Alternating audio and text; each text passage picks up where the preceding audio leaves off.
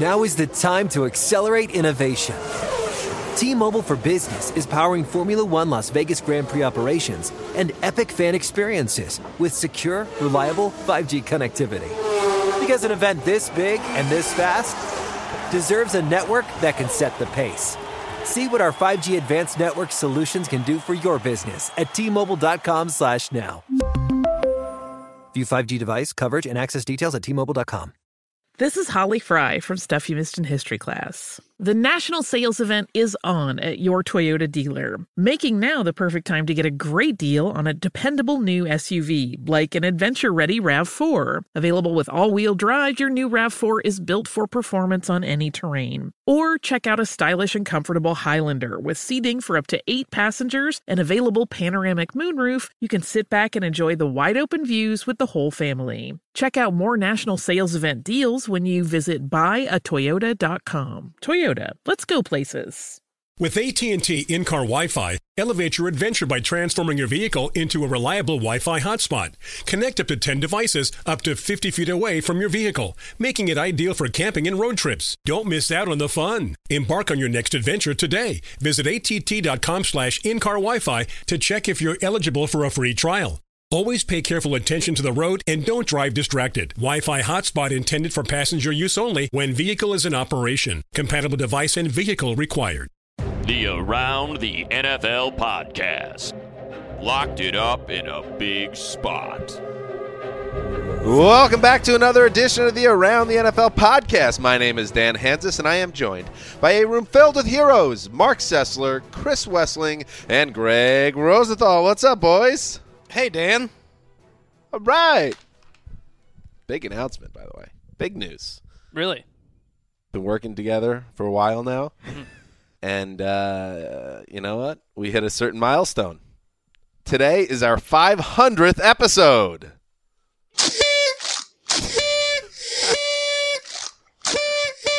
Wow, what a party. 500, buddy. You made the announcement to me uh, 20 minutes ago.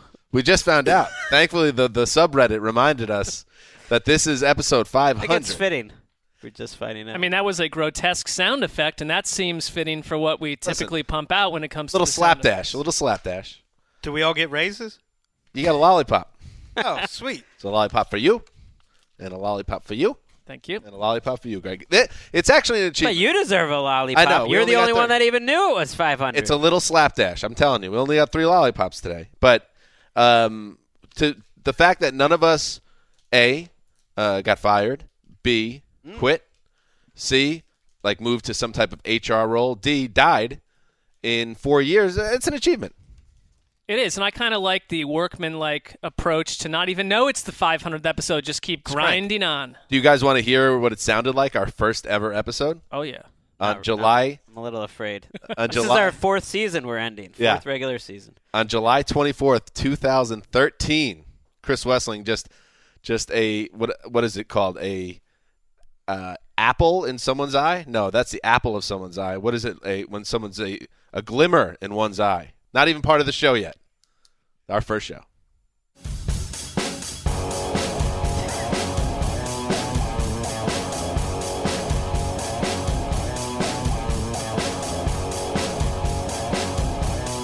Welcome to another edition of the Around the League podcast. My name is Dan Hanzus, and I'm joined by Gregg Rosenthal and Marc Sessler, colleagues.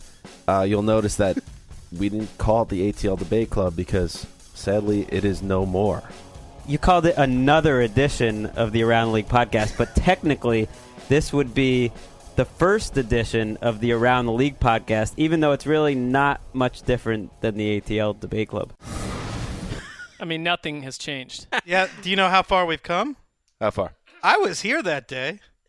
I drew the short true. straw. I had to stay in the newsroom and cover news while you guys did the podcast. Yeah, we were on rotation, and Oh, that's right. Yeah, Where we called you up, I believe. we during would the take show. turns not being on the show. That only lasted a person week or two. Had to be It down, did not last long. Yeah, had to be downstairs in case hot news broke. I I don't. I, I felt like I, I was medicated, uh, or maybe I just have developed such affectations now that you don't know who the real Dan is anymore. I It's think probably you've grown as a broadcaster. My takeaway, and it's a vengeful one, was that you know after Debate Club first episode of the new show, I was immediately bumped to third in line behind Greg, Well, the boss, which that- is an outrage and a I total set, outrage. I really set the tone for the next few years with that immediate like jump in and Yeah, that was small Greg, correction. Greg was still trying to figure out how to be a boss at that point. Let's let's, let's face it.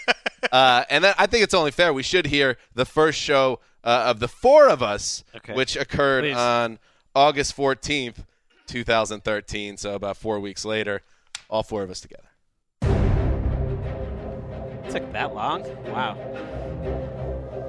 No money. Welcome back to another edition of the Around the League podcast. My name is Dan Hanzus.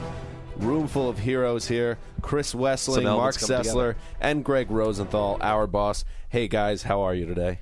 Is this the first time all four of us and only the four of us have been in for one of these podcasts? I, you might be right. This might we keep, we always bring up when we have these new permutations, but this might be the last one that we had not conquered, and now we have. Uh, And I listened for a minute into it. Wes, you didn't say anything for the first minute. Greg was- again jumping in there into the domain and saying, "This is this is my crew. I'm going to handle this my way." I was scared to death uh, when we first started doing the podcast that I was going to be awful. It was like when I was four years old, and I was scared to death that I'd never learn how to spell or read. Well, you've done well for yourself, Wes. Um, it so does anyway. feel like you got com- a completely different voice at some point, Dan, or your or your mic was very low, or I- audio issues. I don't. I'm, I'm going to put it on whoever the pr- producer was. Oh, it's the right thing Yeah. to do. All right. So we're going to have a, a proper celebration of the show's, uh, if nothing else, incredible duration. Um, a little later, maybe in the off season. I'm just happy I haven't ended up in jail during that span. Yeah, none of us incarcerated. It's been great. Been a great run. Uh, a lot Well, of not kids. that we know of. That's true. No, not during that span. Hmm, We'll get to that. Um, so yeah, down the line, maybe we'll ha- we'll do something special, and we'll we'll keep you updated if the shadowy league figures cooperate. Uh, but for now, let's move on and talk about what's going on in the NFL as we approach Week 17 and come out of Week 16. The last time uh, we um, communicated with you via podcast technology, it was uh, the night before Christmas and we recapped all of the Saturday games, but there were four more games played since then. So we're going to hit all those games, talk about them, uh, talk about the big news out of Buffalo uh, regarding Mr. Rex Ryan, and then we're going to have a nice, nice conversation on N- the MVP race, which is uh, my favorite in a long time. This is a wide open race race to me as we enter uh, the last week of the regular season, which is when you, if you're not too familiar with how the voting works, the playoffs are not taken into account. It ends after next week next week's games in terms of uh, the resume. So we'll talk about that. Nice show. I like it. It's sponsored, of course, as always, by Mr. Flame's economics class in The Hague, the Netherlands. Mr. F. And let's start with the big news, guys. Out of Buffalo, uh, Rex Ryan has. Whoa, whoa. I What? got a news drop. Hang on. Oh, Slow your roll excuse there. me. Oh, You know, it's a it's a So special like a show. rookie. Big 500. I just learned that I talk completely differently now than I did three years ago. it, everything's changed. Sorry, Sid. What do we got? Let's do some news. Let's go to eat a goddamn snack.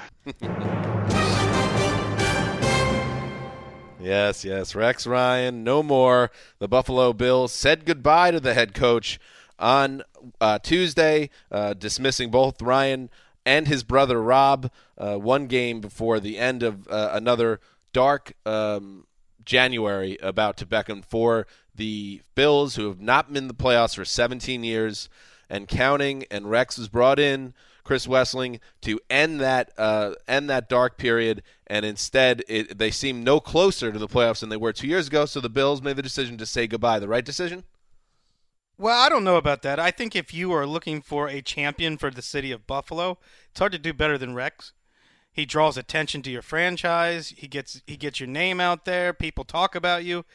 I don't know how important that stuff is to you, but who's going to do better than Rex Ryan with this roster? He's ultimately done in, as Greg has said multiple times, by his own defense. I just look at it and think I'm fine with firing Rex. You know, they were 7 and 8. I think they believe their team is better than it is. I mean, to fire a guy after going 15 and 16, you have to believe we were a playoff team and he blew it. Uh, and his defense is the reason. But I have a problem with firing him and keeping Doug Whaley. that if you're going to make a change, change them both. Doug Whaley was there back in 2010. He wasn't in charge until 2013, so he's been involved in Doug Marrone. Didn't get along with Doug Marrone. Doug Marrone ends up leaving because of it. Didn't get along with Rex Ryan. Rex Ryan is forced out because of it. And this guy who has not stocked the roster with very many draft picks stays on. I, I could not agree more. I don't find uh, Doug Whaley to be a particularly captivating individual, but Teflon behi- Doug. behind the scenes, he must have a pretty amazing way of capturing the ear of the people around him who are above him because to get through not only multiple coaching regimes but to have put your reputation on the line by drafting EJ Manuel and have that go as south as it as it did and then to find out now that part of what they're doing is that Rex Ryan was a champion for Tyrod Taylor behind the scenes despite I thought his pretty lukewarm comments about Tyrod Taylor to the press.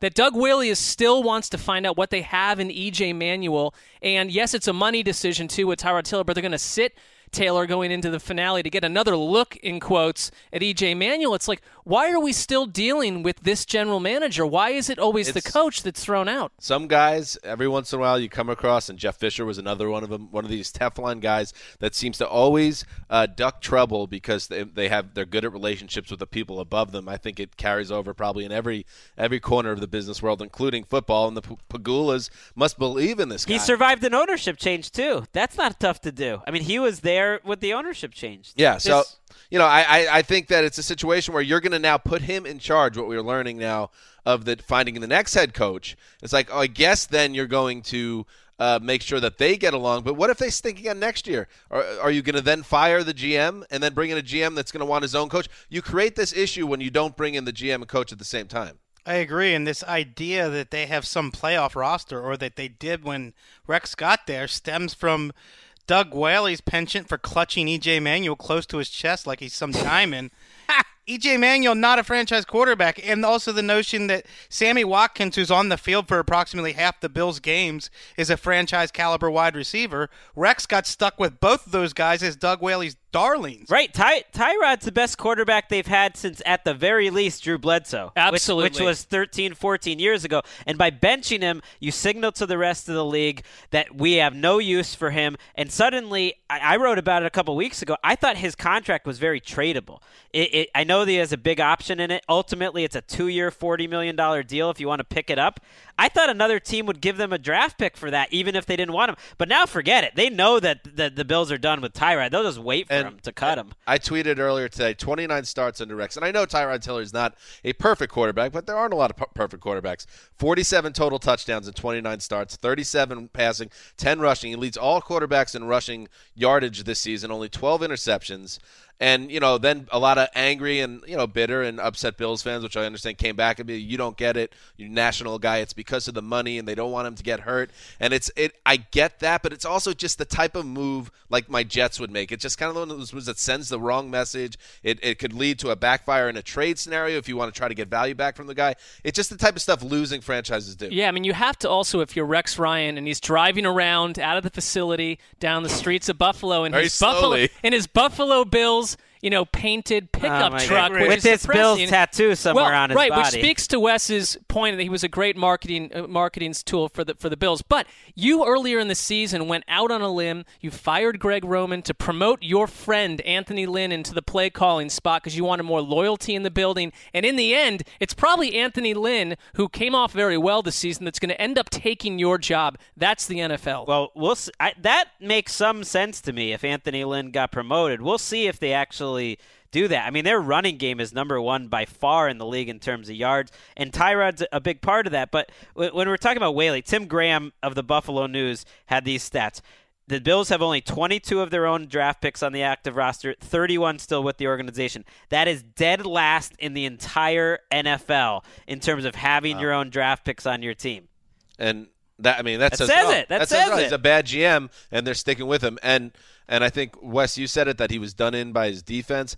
I'll also say, as someone that's tracked Rex very closely for years, he was done in by his own ego, in my opinion. I thought after the Jets job finally ended, after the five seasons, eh, you know, he jumped at the Bills job. He didn't have a lot of options. And I think in retrospect, it's easy to say now, but maybe he should have taken the year off, done some TV, done whatever, and then find a nice spot. But he always, the white whale that was the Belichick Tom Brady tandem, was never going to allow him to truly find real success. And he, he took that Bills job looking to take on Belichick and R- Brady after they basically kicked his ass for five years with the exclusion of one playoff game.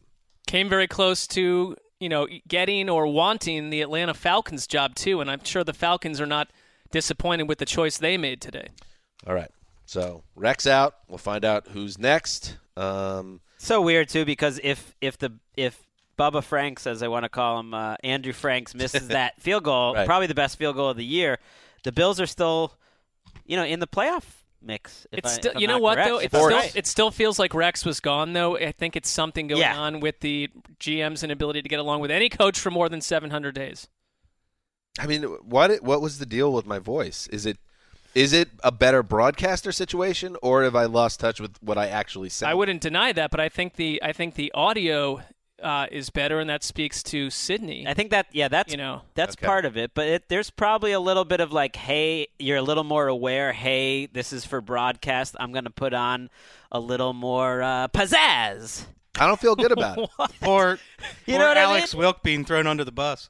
Yeah, Wilk Ty, it was our first producer ever. A very capable I don't gentleman, think, doing I don't well. think it has company. anything to do with it. I sounded the my annoying nasally voice sounded the exact same. I mean, we were essentially doing the show with with zero sign off from our bosses above Greg, so we were probably had an air, an aura of being Yeah, yeah. a little petrified that we were even attempting to do it. That's true. And again, you know, some of that stuff with Greg, you could tell he's really trying to exert his will and authority over. That's true. Probably behind Jumping the scenes trying to get rid of you. I'm jumping Yeah. in because you never know. If the ball's there, you got to someone's got to take it.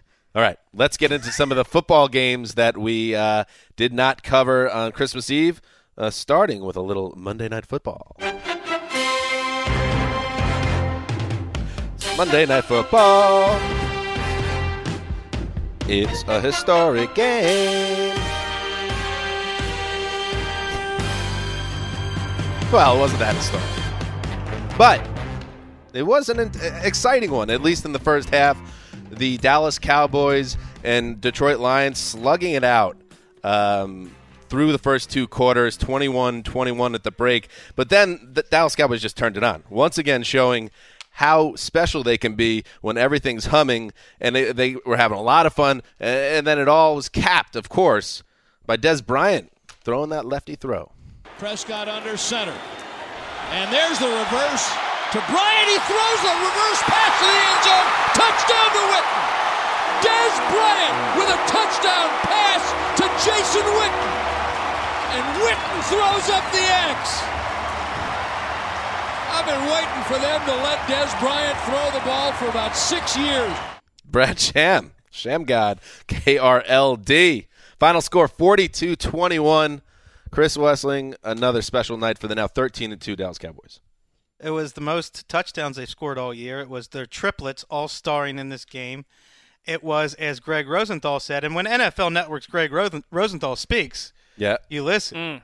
No, it can't be. Ah. That's NFL Network's Gregg Rosenthal. Oh my gosh. I mean, the female energy surrounding Greg is just, it's I- intense. it's scary. And I don't want to be, I don't want to talk out of school or be disrespectful, but uh, we lost Carrie Fisher today. We just lost George Michael. Rule of threes. You're a pretty big celebrity. I just say watch out. Whoa! I'm just saying, watch out. Be careful. Okay, let's get back to the game. When NFL Network's Greg says that Dak Prescott had his best game of the season, you listen. And I thought Dak, Jerry Jones also had a great point that you know Bill Polian's legacy, Hall of Famer, but the ridiculous notion that you have to rest your stars late in the season. No, Jerry Jones says these guys are still getting better. They're improving. Dak Prescott and Dez Bryant found their rapport last night, and that's something that's been missing from their offense most of the season. Dak and Dez, that was the best connection they showed all year. I was so impressed with the Cowboys, certainly in the second half of that game, the offense, the whole game. To me, it shows a level of maturity, I think, to be able to hammer a playoff caliber type of team in a game that theoretically means nothing. To me, that bodes really well for this team's maturity and the ability to stay sharp during the bye week and whatever happens here in week 17. I, I, I thought it was awesome. I thought it was it was the maybe even the first time I was like, oh well, maybe the Cowboys really are just gonna go to the Super Bowl. Agree with you. And I, I liked watching Dak Prescott scan the Lions defense and say, We've got Johnson Bademosi, a former Browns special teamer who essentially never started a game for the Browns. I'm going to go at him time and again, and it was successful. And I, I don't know what other test Dak Prescott needs Yeah. to pass at this point.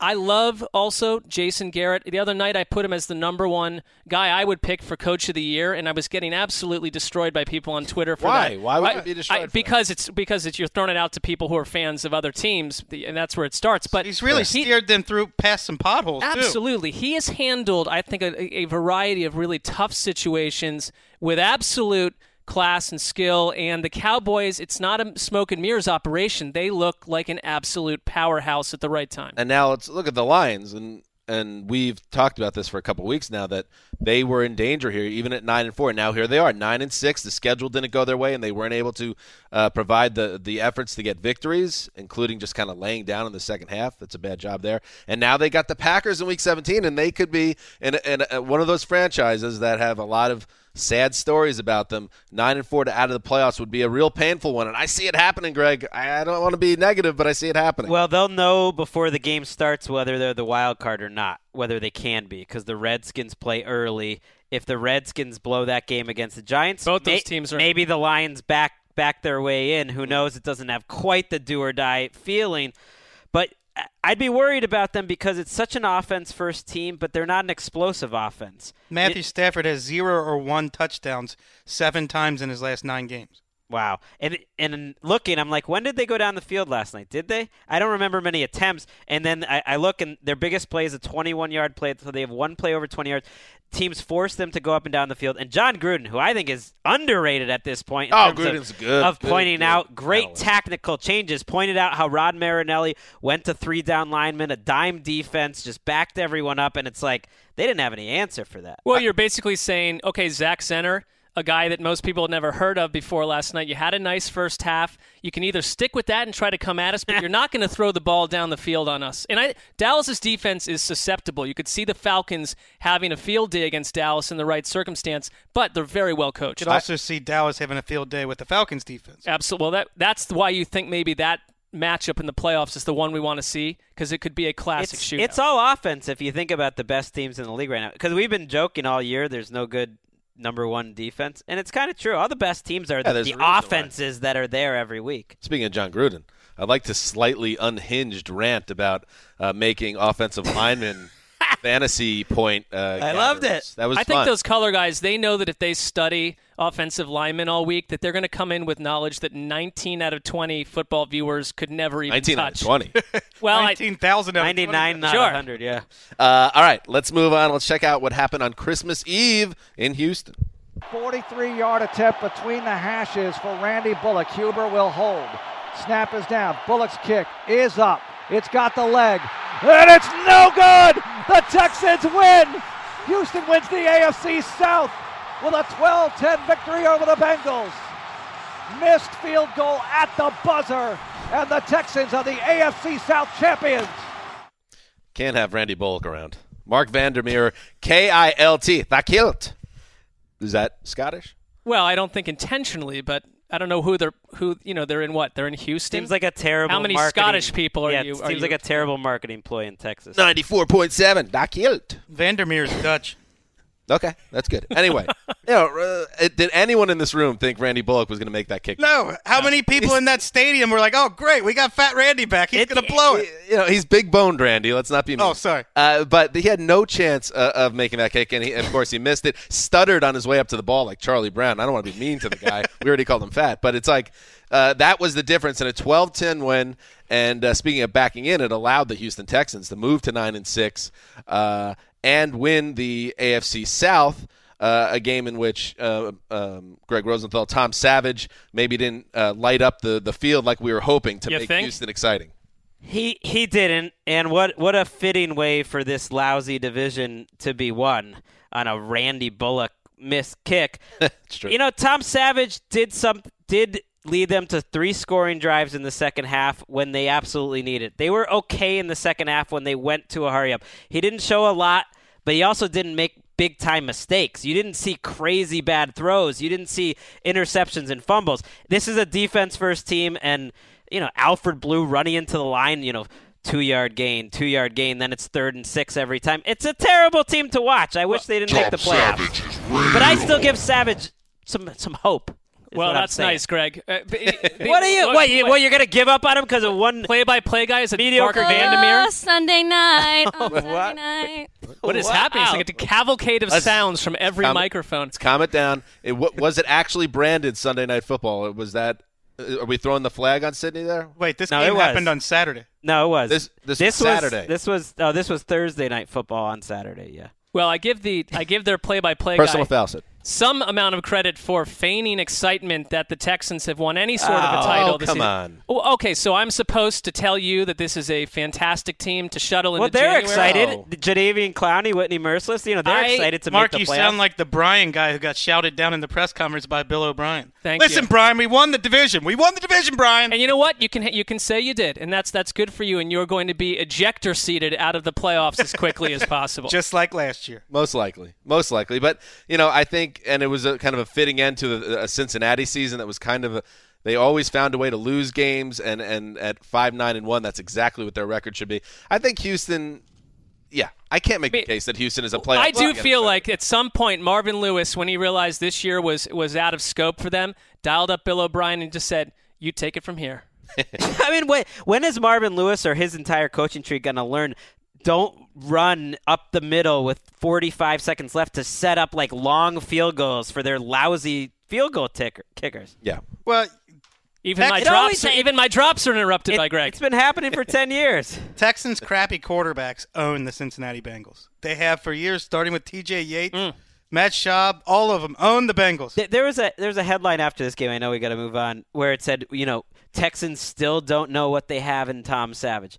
Well, yeah, no, no, no, no. You know what? I mean, of course they don't know what they have. They wouldn't know what they had if he played well or not. I think he's shown a little something. I do like that Greg is making this Real. point emphatically with a with a multicolored lollipop in his hand. I, it's, it's very hard to take seriously. Um, and by the way, Wes, you for many years west of us was Cincinnati's first playoff loss, uh, uh, first round playoff loss. You've you've tinkered with the idea of making Houston uh, that that pick this year. You can have a little fun with the Texans uh, playoff. West of us, Some- Texans go out. Yeah, no, I'm not going to Bloody allow. Marys. I'm not going to allow that stain on my holiday. Oh, wow.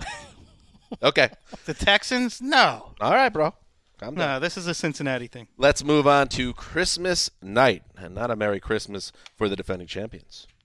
Hill's going to get it. Transition. Left side sweep. Gets two blocks at the 35. Uses that speed. 40, 45. Cuts it back. 45, 40. And ankle tackle missed. 25, 10, 5. Touchdown. A 70 yard run. Tyreek Hill. Touchdown. Kansas City.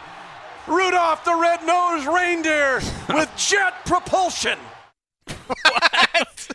Mitch Holthus, KCFX. Let's put that Sydney in the running for the top Impressive. calls. Oh yeah, it No. was topical. It, it had a little fun, a little mirth. I'm in. That was the worst call since It blunt was force fun. trauma. It was rem- No, no, no. I'm with I'm with Dan on this one. Sorry. memorable. Come on, Grinch. No, Grinch that in the maroon. run had nothing to do with Rudolph the Red-Nosed Reindeers. All right, here we go.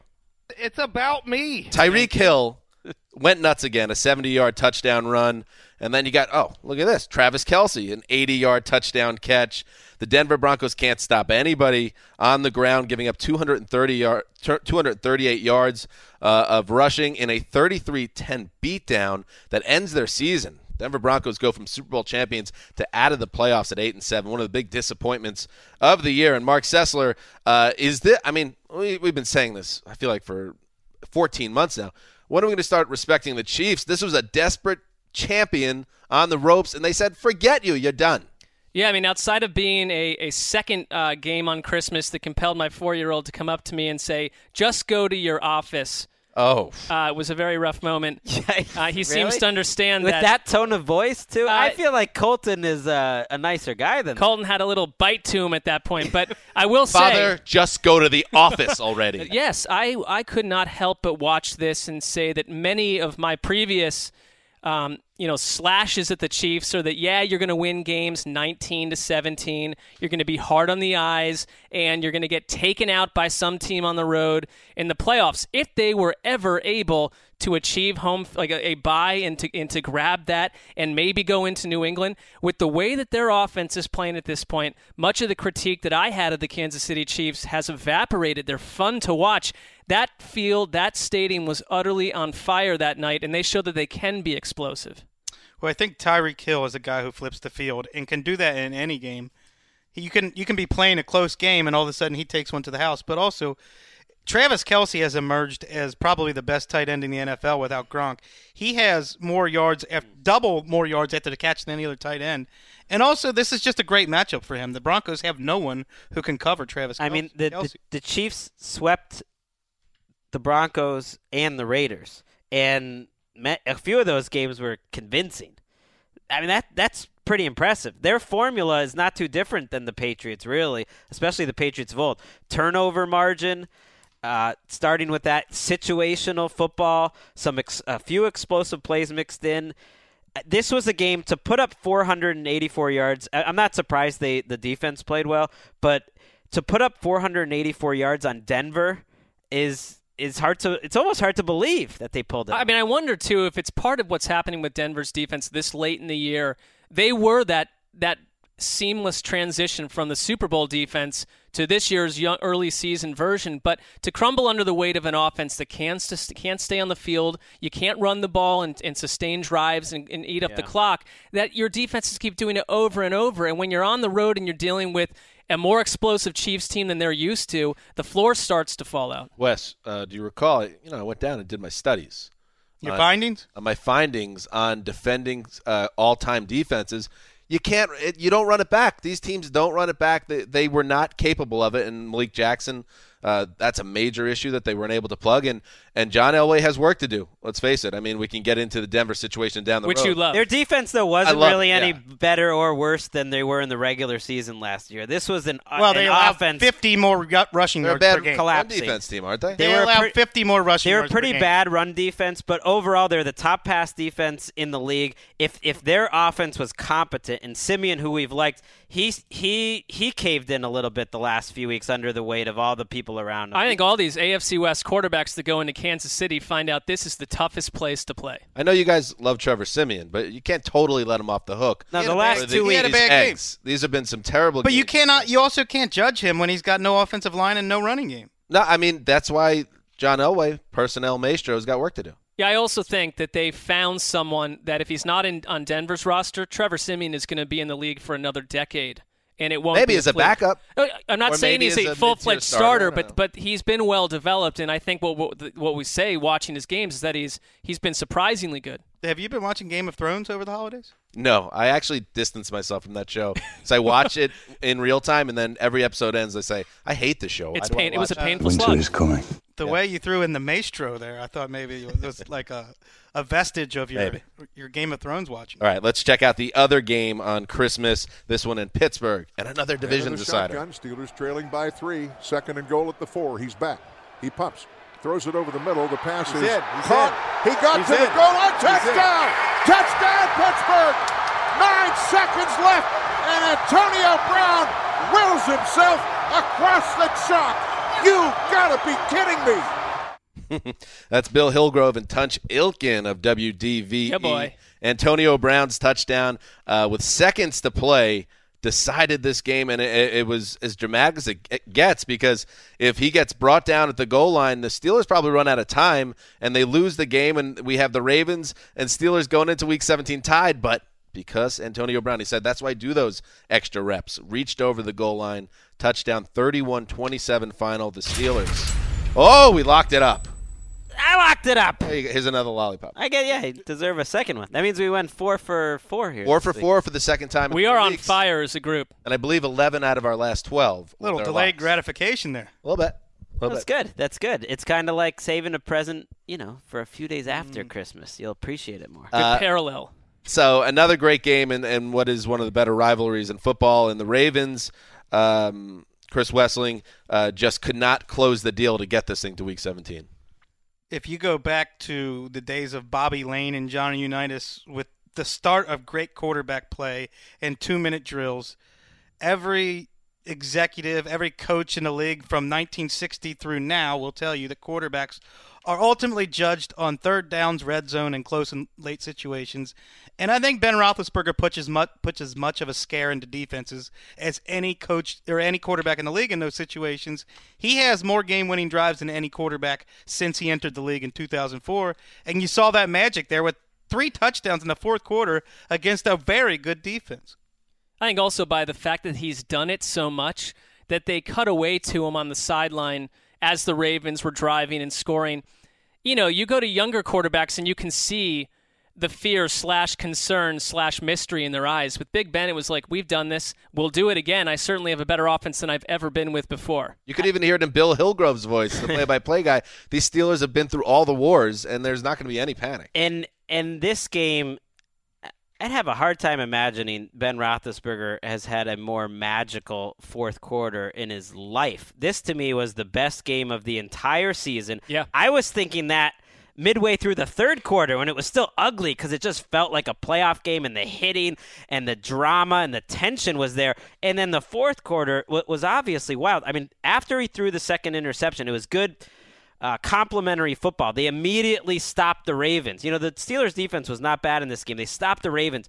The the Steelers' next three drives, five plays, 75 yards, touchdowns, two and a half minutes, a 90 yard drive in two and a half minutes, and then a 75 yard touchdown drive in a minute against what we thought was one of the best defenses in the league. I mean, the Ravens defense had this division in their hands Mm. and they basically just just gave it away. They they were no match. I think you could throw some of that best offense, best defense out the window when these two teams play because yes, it pains me as a, a Browns fan to say it, but to me, this is the number one rivalry in the NFL. It delivers every time. And I agree with Gregg. Best game of the year, Dallas, Pittsburgh was close, but this was there was more at stake and it felt like a playoff game. You hear people say all the time that you judge a successful draft class if they have three starters come out of that class. The Steelers' first three draft picks of 2016 are already three of their most important players on their defense. Artie Burns, Sean Davis, and Javon Hargrave Mm. at nose tackle. Javon Hargrave has been one of their best players on defense in the second half of the season. I mean, well, I would say Baltimore has to be given a similar grade, though, for drafting the beginnings of another great defense. And the only shame for the Ravens is we finally saw this team achieve balance on offense. It's a good game, and now they're Flacco. gone. I would take the Ravens over the Texans in a New York second. Right, Give that's me the a break. That's the thing. If if if Brown gets pushed back a half yard there, and the Ravens make wind up making the play, I mean they're a dangerous team. And and I I read some, you know, reports saying they've never seen a locker room about as devastated and down in a, for a regular season game because that was it was it was just as close as it can be. I'm not familiar. New York second. I'm not familiar. Not sure what that is. A little bit quicker than a New York minute. Yeah. Equal an equally tired phrase though. Um, by the way, best game of the season. Uh, Easy. Week, week 14, Jets Niners. OT baby. Didn't Don was a big comeback. Didn't Petty. Don Henley have a song called "A New York Minute"? Yes, he did. He did. He did. It was a. It was a. Uh, It was not. It was not my hit. intention to bring attention back to all those things either. Uh, Sorry, I apologize. One more note. I I'm very, I'm st- obviously I'm very down about the Patriots being so good this season and the AFC uh, being watered down, but it hurts. Derek Carr and the Raiders are no longer in the mix here. Uh, but okay, I'll talk myself a little bit into the Chiefs and the Steelers here. Maybe one of those teams. Those are good puts up a teams. Those are those are to make the AFC teams. playoffs worth watching. I mean, if you look at it most years, are they really worse than the second and third best teams most years? They're good teams. I'd say even with Landry teams. Jones on the field when Pittsburgh played New England back earlier in the season, that there were moments where that offense, even with Landry Jones, was damaging New England's defense and came close in that game before New England just did what it wanted Well, as to a do with Patriots Gary fan, Blunt. right? As a Patriots fan, I would much rather see the Chiefs. I don't blame I you. am No, because I, I know I know they're they're Forget that. good, but I'm just I think a, uh, the right quarterback could just put 40 points on them. I'm dying to watch a Steelers Patriots game right now. That would be fun football. Let's hope so. I just worry on the road the the Patriots put up 44 points and Big Ben does his best, but he throws a couple picks. Gets hurt in the second Gets quarter. hurt. Oh, total injury first quarter. Blows out his calf, slipping in the end zone or something. Yeah. Landry Jones comes in, Well, you can't control it. We- tries to wear a flannel uniform for the first time in NFL history. Uh, those are the uh, those are all the games from week 16. Uh, let's move on. I wanted to bring up something. Uh, I had a, f- I don't know who it is, someone, a, s- a friend who knows who Gregg is. Oh. Um, from he's, he de- described him or herself as a person from Gregg's past, uh, and and also described a need for justice and wanted to Wow. share with me. You uh, can put the everything that's coming up. Just put it in air quotes. No, just listen, this. This is essentially listen, let's- what was sent to me on a on a, a shred of notebook paper, a weathered shred of notebook paper, a diary entry from apparently Gregg's diary way back in Oh, yeah. 1998. Kept the diary, huh? You can answer for yourself after. It's dated August 3rd, 1998. It says, Dear Diary, Hmm. sorry I haven't written in a while. To be honest, I haven't had much time for journaling and scrapbooking due to my checking account nearly fizzling up in late July. Looking for a quick fix, I spoke with my able benefactor, Mr. Mr. Edward Peppersmith, who pointed me in the direction of the Pell family farm in nearby Somers, Connecticut. Desperately needing cash, I drove to the Pell family estates the following morn with my letter of introduction from Mr. Peppersmith, who ensured in writing that I was an honest worker with an active driver's license. The Pells put me right to work as a strawberry delivery boy, dropping off my wares to eateries and food plazas up and down the Northeast Corridor. My new employ was a dream come true. The only blip on the radar diary came three days ago when I mistakenly mowed down a young family of four enjoying a morning bike ride in East Windsor, Connecticut. Yikes. I didn't mean to hit them, per se, but I was blasting 1998's new hit song, Are You Jimmy Ray? by Jimmy Ray, while feeling my oats behind the wheel. Suddenly. I had four dead bodies and a tangle of bicycle parts to deal with. To make a long story short, diary, I pulled my strawberry truck off to the side of the road and hastily buried all four bodies in a nearby dirt lot. Today, I have just $270 to my name, but I must find a way to get off the grid until the temperature cools here in northern Connecticut. The state cops are buzzing about looking for four missing whites, and I don't need to be here when those bodies are found. If only there was a foreign land I could escape to, a place where my funds would last through the winter and the whiskey would flow. Sign up for Mr. Flame's high school economics class in The Hague, the Netherlands today at www.flameclass.com. Mr. F. Just like I, I'm going to give Gregg, I'm going to give Sydney the same advice, uh, or give you the same advice I gave Sydney. When you're talking about federal crimes, of any, and especially yours, which is capital, uh, capital murder uh, in the first degree, or maybe second degree if you got a good lawyer, manslaughter. You just don't go. You don't put it on paper. You don't put it on text. You don't put it on paper. He was young. Well, you know, if I was a a lawyer defending myself against these crimes, I think the first question I would ask whoever wrote that, because I don't think it was me, uh, would be when does strawberry season last in New England? When does it last in the uh, Wow. greater Harry Mason over here. Connecticut area? Because the way I remember my strawberry job was it was a little bit, you know, you start in May and you're pretty much blown out of the water by July, mid-July. Th- those strawberries aren't ripe by the time it's uh, August. Probably those bodies are ripe. Probably- and they're on someone else's hands. Probably would open up just another can of worms about the Pell family farm zap freezing fruit and trying to sell it to people, much less not essentially getting you off, but putting them in the guilty ring. I have to question the wisdom of you advising Mr. F to aid, aid in a bed a, a known felon. Not advising him to, simply asking. This show is in trouble. Let's move on and talk about the MVP race, uh, and it is a spirited one. What a race! I mean, you could make a case. You can make a real case uh, for, I would say, five to six individuals, and there are only four of us. So what we did was we each uh, took to the defense or offense uh, in trying to make the case for an MVP winner in the NFL uh, this season. And we will start with Marc Sessler, uh, and you will make the case for a running back, Ezekiel Elliott. Wow, I'm going first here, huh? Yeah. Well, I, you know, to pull back the curtain, when we have our little organizational meetings and we say, let's, you know, come up with some MVP candidates, it's it's a little bit tired for us to all pitch the same guy.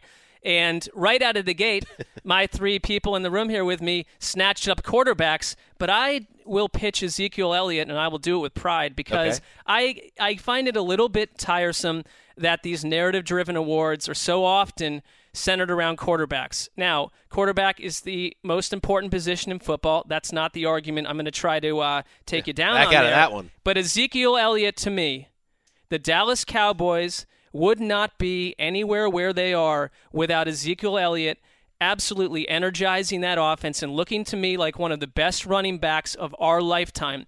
A, ab- a game changing, scenery changing, franchise franchise changing player that is going to make the Dallas Cowboys the centerpiece of national television, of playoff races, of the NFC East for the next seven to eight years, if not more.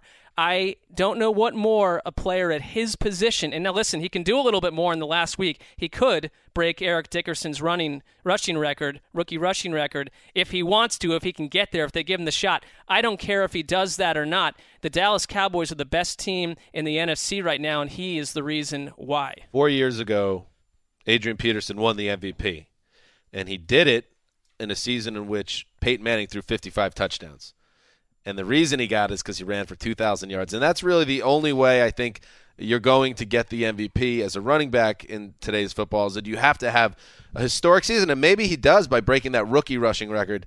But uh, I still think that because of the quarterback's importance, he, he has to be above and beyond even next level superstar stuff. It has to be legendary season status like AP in 2012. That's why I don't vote for him. But that is that is It's fair, an uphill certainly climb, fair. granted. I, I think he has a real chance at it. I, I do, and maybe he's not going to break the rookie rushing record most likely, unless they just you know run run him crazy next week, which doesn't make a lot of sense. But I, I think all the I think all the guys we're pitching here, and Derek Carr, who were not spoiler alert, they're all going to get votes, and I, I think Zeke's got a chance because they're kind of the sexy sexy team. Wes, your thoughts? I would have no problem with Ezekiel Elliott getting the MVP award. I feel like between Matt Ryan, who to me is the prohibitive favorite, Tom Brady, Spoiler Aaron alert. Rodgers, and Ezekiel Elliott, I would have no problem with any of those four winning the award in a year where Matt Ryan should be the favorite, but he's not viewed as the favorite. Well, why why not? So you're going with Matt Ryan. I'm going with Matt Ryan, and, and to be honest, this is the easiest guy to defend on this list, or it's the easiest case to make. Uh, let me let the listeners in on a little secret here. Big media and big NFL would have you know that there are only eight franchises worth covering in the NFL. the two New York teams, the Packers, the Steelers, the Patriots, the Broncos, Seahawks. That's about it. When the Falcons do anything, it doesn't matter. Matt Ryan should have been the MVP frontrunner from September on. He's been the most consistent quarterback, driving the best offense in the NFL all season long. A historically great offense. He is the Steph Curry of the NFL right now. He distributes the ball.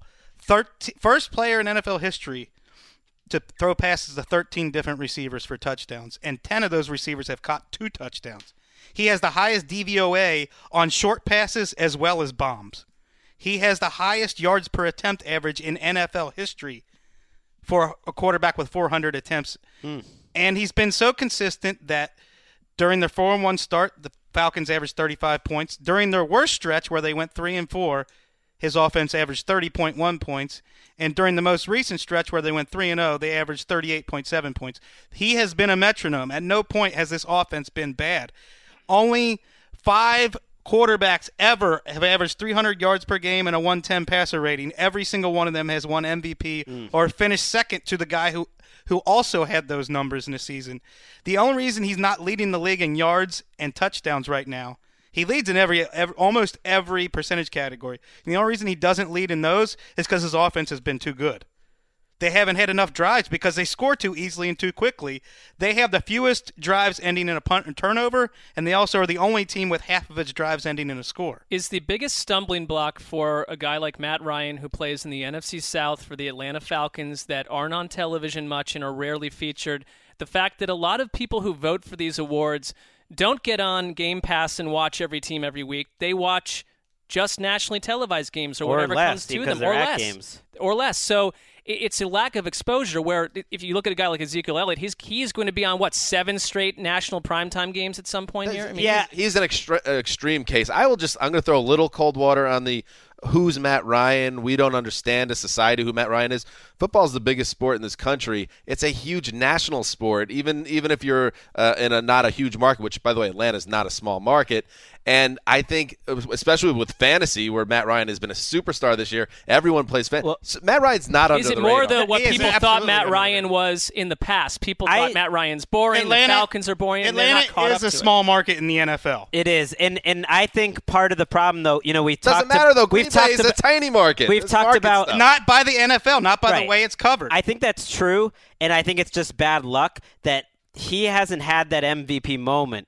He hasn't had those big games in the national stage, and the ones that he's had, and this is why I I think he would be a totally worthy uh, candidate, and I would have no problem with anyone that votes for him, especially because he's played four more games than Brady they have had chances to win games late in some of their biggest games and they haven't done it. You know, the Chiefs game he had a chance to win late. He didn't do it. The the Chargers game they blew a 17 point lead. The the Seahawks game he played really well in that game, but they did get the ball back with a chance to get a field goal and he didn't get it. And then a lot of his great play of late has been on those games that are kind of buried against some bad teams. And so he hasn't had those that big time memorable moment and that that does hold a little bit of weight a weight to me in terms of the close games. One last point on people who would bring up Julio Jones carrying the offense.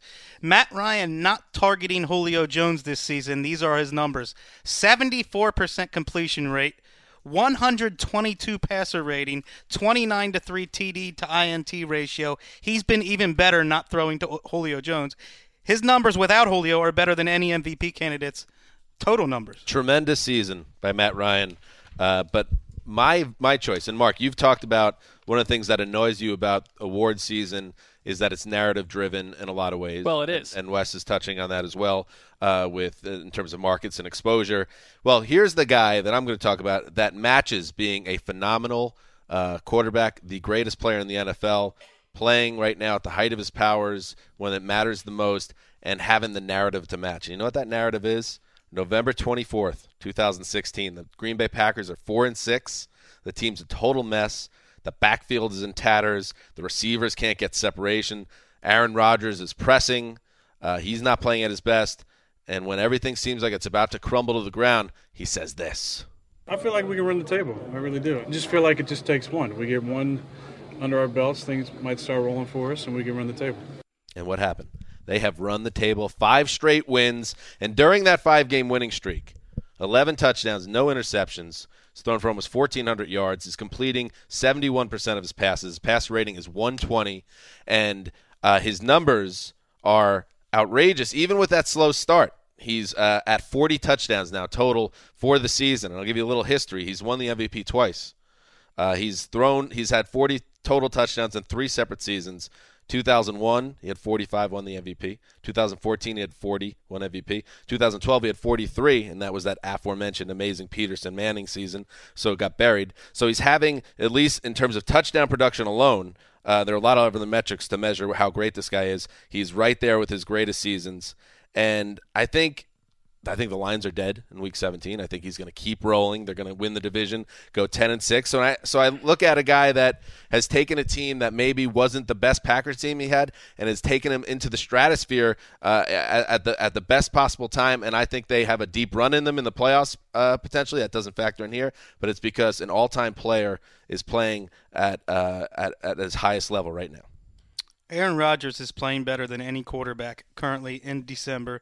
He has dragged his team to the brink of the playoffs, but the other three months count too.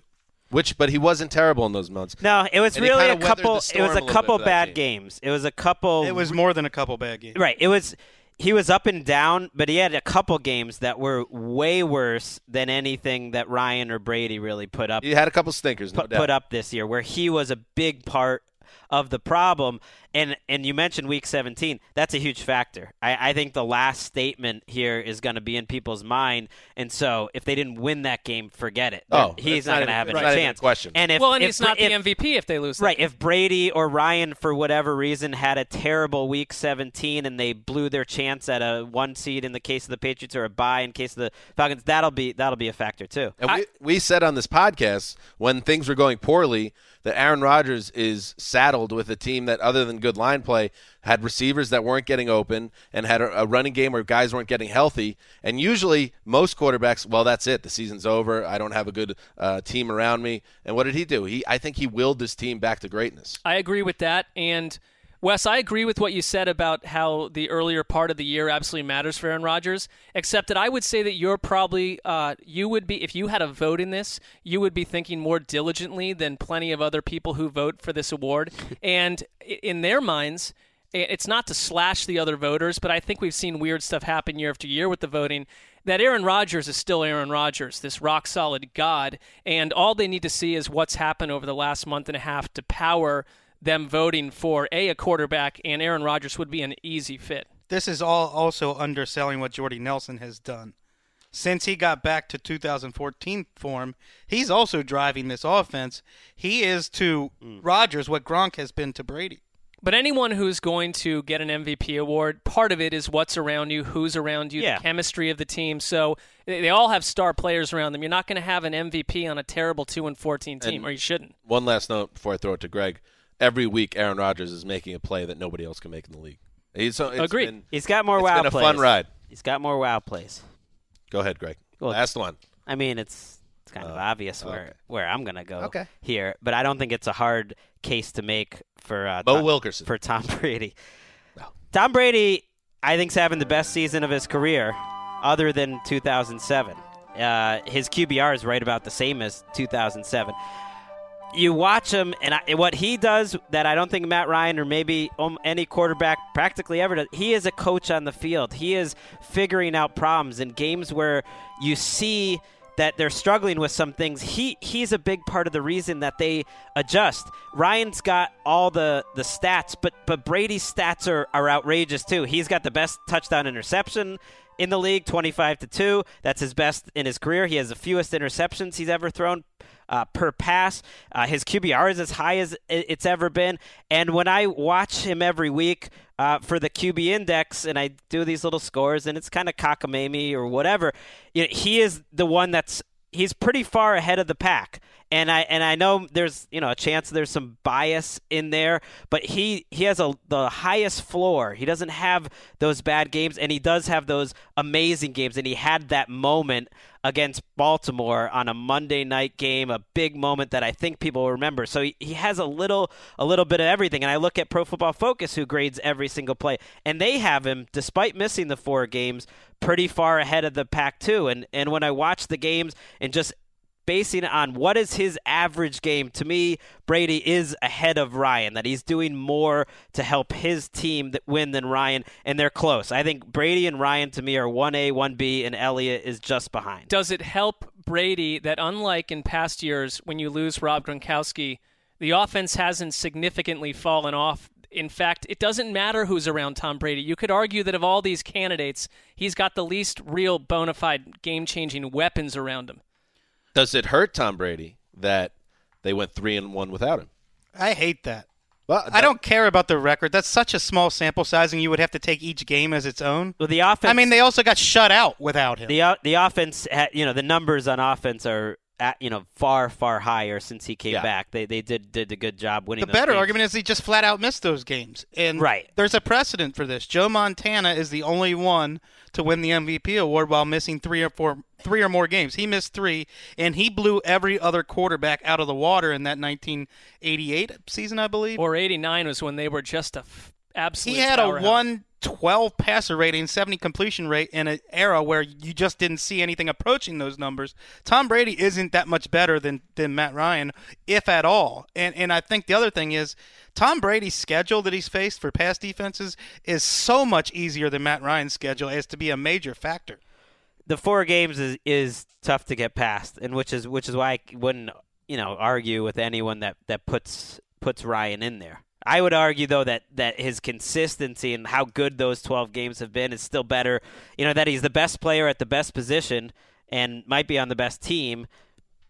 You know, Give it to him. You know, I, th- I think obviously I was wrong about Brady. He's just as good, if not better, this season. And He could decline He in week have- 17, Dan. well, watch out for the playoffs. Remember, remember what happened in the playoffs last year? He looked like I a do remember. 45 year old man. Uh, but he doesn't have the numbers uh, if for for some people. If you if you're if he's going to finish, let's say with 26 or 27 touchdowns, um, and I know there's other numbers to look at, but when the voters go and they see the other guys have 40 touchdowns and have better, you know, uh, cum- uh, cumulative stats, I think that will hurt him in the in the vote. Whether that's fair or not, I, I'm not saying it is. No, I think you're right. 25 he's had some games he's had three games he had one game where he didn't throw a touchdown he had another game when he had one if he if he had another five or six touchdowns i feel like his case would be stronger that's, that's not fair but i see that Part of that, like you cited, Rodgers leading the NFL in touchdowns. Big part of this because they have no running game, so he has to throw in the red zone. LeGarrette Blunt leads the NFL in touchdowns, so they're going to run for more short touchdowns than other teams. I mean, that's why you it it's uh, it's not fair that that the people who vote for these awards don't watch the games; they just rely on stats. I, I really like adjusted yards per attempt where Matt Ryan does great, and that's kind of yards per attempt, plus it includes uh, kind of interceptions in the mix. And this is the second best season of his career, and it's very close to 2007 for Tom Brady. So that's that's the kind of level he's been. Well, at. looking for back, this by the way Well, I think it's it's it's Pro Football Writers of America. It's Associated Press. Associated It- Press? It's um, it's it's like a guy in each And some city. offshoots, though. Yeah, it's a guy. It's more or less a guy in each city, and then a lot of national guys. Like I remember when I was at NBC, Bob Costas had a vote. costo and uh, you know, like Chris I don't think he's watching a lot of Game Pass. Chris on a week- Berman has a vote. I remember because I saw the list once, and I know Tom Curran, for instance, has like the Boston area vote. So it's like one guy in each city plus plus a bunch of national guys. One we need thing- a new system. Wes, you mentioned so M- Montana won it at 89 and 90. Steve Young for the 49ers then won it in 92 and 94. That is a 6-year stretch where if you were a 49ers fan, your quarterback won the MVP 4 times in 6 years. That's a throne of ease before a throne of ease. It's also a testament to Bill Walsh being 20 years ahead of the rest of the NFL. all right Yep, well some of It that came is. under the coach after him, but you're right. it is george seifert Yeah, but that was, that was Bill Walsh's offense. The West Coast did. It took a lot of people a lot of years to catch up. Well, I think even George Seifert would admit that he took over, you know, a raging, you know, Super Bowl headed good team full of stars. good seifert talk enjoyed it uh, All right. That's how. the That's how- george seifert podcast coming later in the offseason That was the whole plan. The 500th episode, we'd finally unleash our Seifert. Yep. Well, we just begun. now we get to hot the, takes now after the break, Seifert's Carolina years. I never, I never trust a coach or really anyone that wears the glasses that have the tint to them. Always a little creepy to me. Well, wait. Yeah. Greg has those glasses. Well, that was no- an absolute shot. You Does know that Greg no, has those I, don't, I forgot about that. But Greg, do you admit when you wear those glasses that get darker in the sun that you look a little? Creepy Well, it's not. I, it wasn't really on purpose. I don't wear them outside because of it. And uh, I was getting the glasses, and it was part of you know the insurance plan. They're just like, well, you want the thing where it turns darker and it, it's free. And I was like, well, it's free. I guess it'd, it'd It's be crazy free, but not to take it. And I've been counting the days I don't even have any new serial glasses killer since. glasses. I don't even wear them. them anymore. It's gonna. You know what? It's going to. Uh, it's not your fault. It's not your fault. All right. 500 episodes in the can.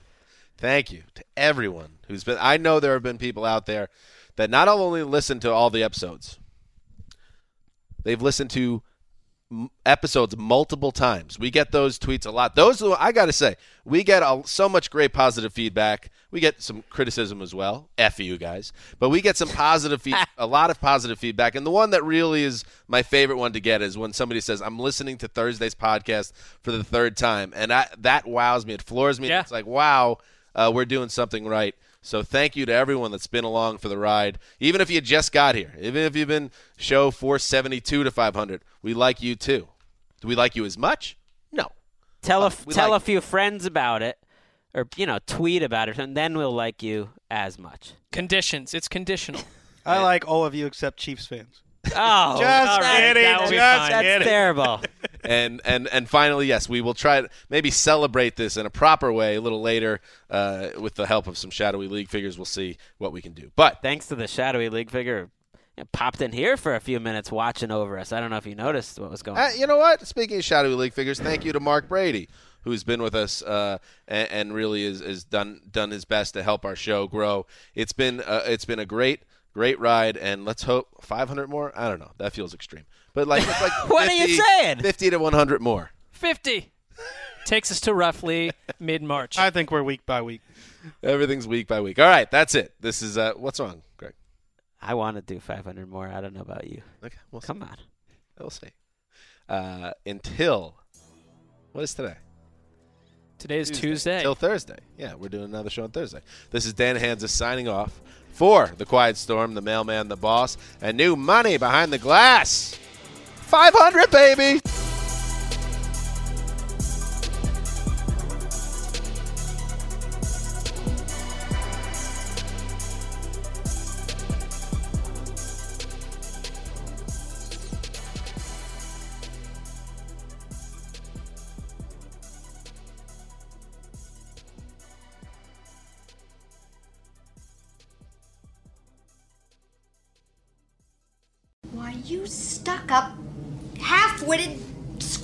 Looking nerf herder! This is Tracy V. Wilson from Stuff You Missed in History class. The national sales event is on at your Toyota dealer, making now the perfect time to get a great deal on a dependable new car. Like a legendary Camry built for performance and available with all wheel drive, you can count on your new Camry to get anywhere you need to go. Or check out an affordable and reliable Corolla with a trim for every lifestyle. From the hip sedan to the sporty hatchback, there's a Corolla built just for you. Check out more national sales event deals when you visit buyatoyota.com. Toyota, let's go places. Did you know that most salads travel over 2,000 miles to reach your plate? But not with 80 Acres Farms. Their crisp salad greens and herbs are food less traveled, going from farm to store in days, not weeks. They stay fresher for longer in your fridge. My salad lasts all week long, which means less food waste and easy meal planning. Oh, and did I mention there's no need to wash these greens? Because 80 Acres Farms uses zero pesticides. Visit 80acresfarms.com to learn more and find their salads and salad kits at your local Harris Teeter. Managing your diabetes just got easier. The powerful new Dexcom G7 lets you see your glucose numbers on your compatible watch and phone without finger sticks. And because Dexcom G7 is the most accurate CGM system, you can be confident in your food, exercise, and medication decisions. And all those decisions can lead to big results like more time in range and lower A1C. Get started at Dexcom.com. Dexcom data on file 2023. If your glucose alerts and readings from the G7 do not match symptoms or expectations, use a blood glucose meter to make diabetes treatment decisions. For a list of compatible devices, visit Dexcom.com slash compatibility.